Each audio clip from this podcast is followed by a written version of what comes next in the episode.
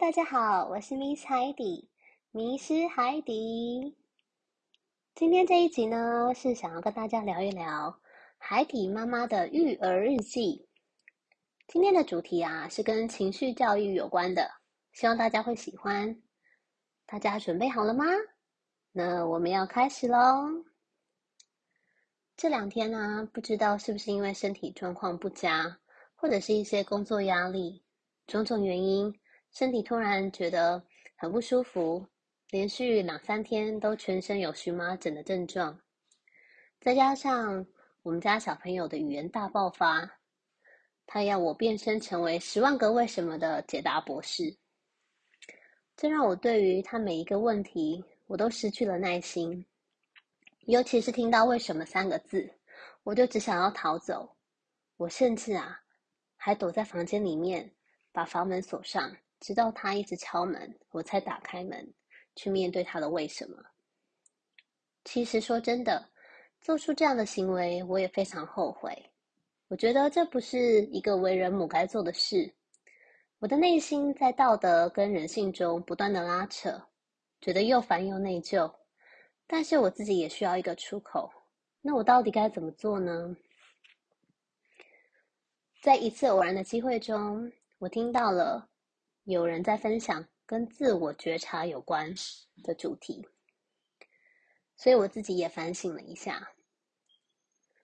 这个故事是这样子的：前两天因为看到我身上的荨麻疹非常大片。除了脸以外呢，我全身上下、手臂、腿，还有腹部，都充满了荨麻疹。我从来没有这样的过敏反应，所以我自己也很慌张，很想赶快去看医生。我担心过敏如果它蔓延到脸上，这样子可能治疗就更不容易了。我焦虑的情绪也让孩子发现到我的异状，他也跟着焦急了起来。在告诉他妈妈要去看医生之后，他很担心的说他也要跟着来。可是因为我刚刚打给诊所的时候，护理师告知我，假日等候的病患非常多，可能要好几个小时，所以我决定我要自己一个人过去看诊。孩子不明白为什么妈妈不带着他，但是当时我又焦急，先生也看到我身体的状况，也很担心，所以他就对着孩子大吼。孩子害怕的抓着我，我因为想要赶快换衣服去看诊，就挣脱了他的手。最后的解决办法呢，就是打开电视，告诉他别担心，我就立刻的前往医院。等待的时间果然超过了两个多小时。回到家之后，神队友先生还好，他已经帮孩子洗好了澡。打开门的那一刹那，看到他们正在讲故事。很和谐的模样。孩子看到我在吃着加热后的晚餐，并对我说要陪我吃饭。突然，他就问我为什么没有打电话给他们。我一时之间误会了，我以为他是要先生帮我跟他帮我跟医生说我身体的状况。因为先生是外国人，所以只要先生自己带孩子去看病的时候。在上班呢，我就会远端的用电话跟医生讨论治疗的状况啊，或者是用药的结果。所以我告诉孩子说，妈妈自己就可以告诉医生身体的状况啦，我不需要爸爸再帮我说一次了。结果孩子看着我说，需要打给我们，说我看好病了，我要回家了，我跟爸爸才会知道啊。啊！我突然恍然大悟，原来他是要我跟他说，我看医生的进度，看病看得怎么样，是不是要回家了？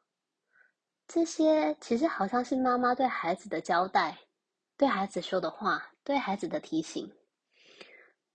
我有一种啊，孩子就是自己的镜子的感觉，所以我自己也在反省自己对孩子的态度。刚好在博客来上面看到了两本书。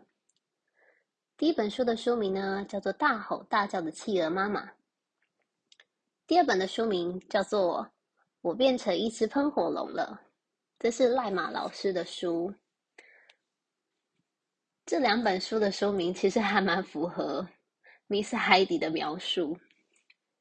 我打算拿到书之后呢，先读一本中，先读一遍中文版，让小朋友可以了解故事的大概，再邀请爸爸跟我们一起参加，用英文版来做引导。